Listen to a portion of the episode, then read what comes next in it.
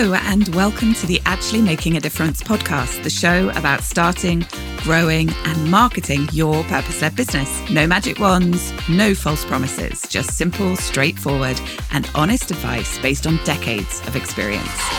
I'm your host, Sarah Price, and you are ready to actually make a difference. Hello there, and welcome to this episode of the Actually Making a Difference podcast, the one stop shop you need to help you to get your impact business up, running, and growing. Now, at the point at which we release this episode in September 2022, the UK is waiting with bated breath for the start of a new season of the Great British Bake Off. This program, now in what seems like about its millionth season, is a national obsession here and probably one of our most successful exports. I must admit, I personally am not immune to the charms of a certain master baker, and I do love a chance to watch people making cake almost as much as I like to eat it. I have been watching the Great British Bake Off since the beginning, and so I thought that today, in honour of the new season starting this week, I would do a quick and special podcast episode to share with you five lessons about business that you can draw from the Bake Off tent. Ready? Let's bake. Lesson number one you have to be willing to be visible. Back in 2020, a 20 year old accountancy student called Peter became the youngest ever winner of the Great British Bake Off. At one point during the final episode, one of the show's hosts followed Peter around the kitchen in the tent, pretending to film him on his phone and asking how he was going to cope with being famous when the show ended. It was yeah, a light-hearted moment in the midst of a tense finale, but it was a valid question. Bake Off is watched by between 7 and 10 million people in the UK every week when it's on. That's a great deal of visibility, and it can come at a real cost. But if you want to compete and you want to win in the tent, then you have to be prepared to pay that price. Similarly, if you want to grow your business, then you are going to need to get visible.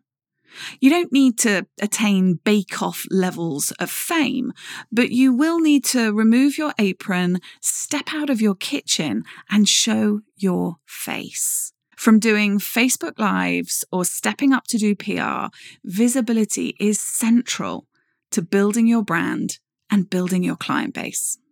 Lesson number two you have to be willing to learn from the experts. Wouldn't it be nice if everyone was as measured in their feedback as one of the show's eminent judges, Prue Leith? Perhaps a touch too much cinnamon, but that's a wonderful pastry, is exactly the kind of feedback that she gives.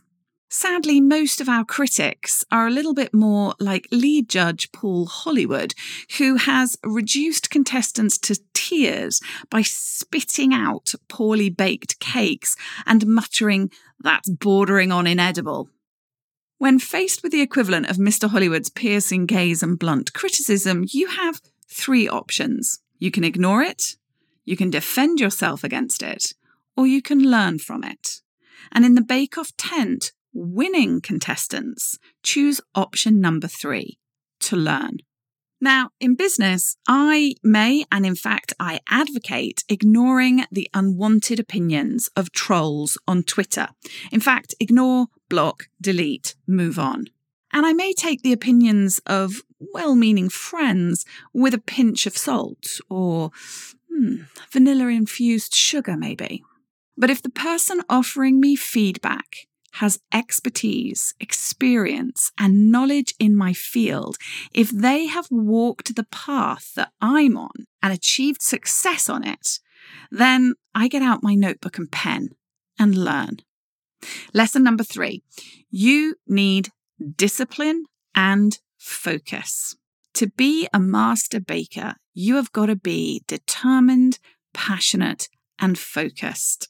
According to reports from the Bake Off tent, that 20 year old winner, Peter, practiced his bakes day and night, perfecting his creme pâtissière and his rough pastry long after the other contestants had given up and gone to bed.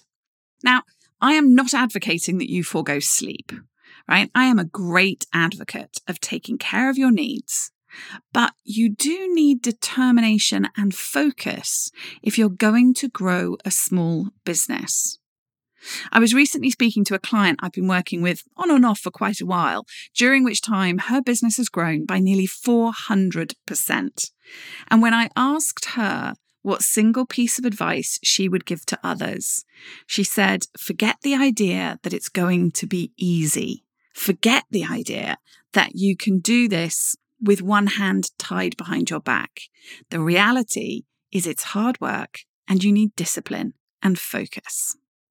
That doesn't mean, by the way, that it can't be fun, that it can't feel joyful and in flow. It just means that sometimes it's hard. And what gets you through those tough times is both the joy and the discipline. Okay, lesson number four you're going to need a plan. Quite often during a season of Bake Off, there will be a baker that the public take to their hearts. More often than not, that baker will crash out of the competition to howls of protest and screams of, they was robbed, right across the country. I'm not kidding. If you are not in the UK, let me reassure you, the shenanigans in the Bake Off tent are often front page news in this country.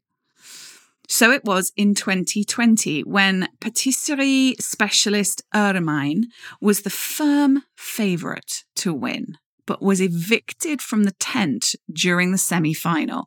Now, I think it was a harsh call, and pretty much all of our national newspapers and media agreed with me, but it was a salutary lesson. Because you see, Hermine had made a fundamental mistake. She went into the semi final without a plan. In fact, to be accurate, she did have a plan, but the night before the competition, she abandoned it and went on to the show and attempted to create her showstopper with no plan and having never actually practiced her bake. In the semi final. Now, I'm a fan of planning, and I also recognize the need to sometimes deviate from or maybe even rewrite a plan entirely when events overtake us. But this this was a self inflicted wound. Hermine simply decided that her original plan eh, wasn't really good enough. And so she changed her mind at the last minute. And without a plan, without a step by step timed set of instructions, she was lost. She ran out of time. She didn't complete her bake. She made basic errors under the pressure. In the semi final. It's the same in your business. You are going to need a plan. You may need to detour and deviate from the route that you've planned out for yourself. But please, unless you have no choice, never attempt anything new or truly important, like a bake off semi final or a new program you're delivering, without a plan and time to rehearse. Now, lesson number five we all need a signature dish. Every week on Bake Off, the first challenge of the day is the signature challenge. Each baker is asked to create their signature variation on a standard bake. So, for example, they might all be asked to make 12 mini quiches, but it's up to them what the flavours are, what kind of pastry they use, and how they decorate them. The idea is that they each bring their own individual style and approach, informed by their personal history, their culture, their experience, and they create something that is truly unique to them. Your signature bake in business is your unique proposition, your offer, your promise to the world and to your clients. It must be a true reflection of who you are, what you believe, and what you stand for. It must be informed by your principles or values. It must be guided by your passions. And the more unmistakably, authentically you that this proposition is, the more likely you are to attract exactly the right clients towards you. By the way, right now, my signature dish gluten free peanut butter and chocolate brownies. If you want the recipe, well, maybe hit subscribe to this podcast and send me a message. If I'm feeling generous, I'll send it to you. Get visible, learn from the experts, apply discipline and focus, have a plan, and be sure of your signature dish.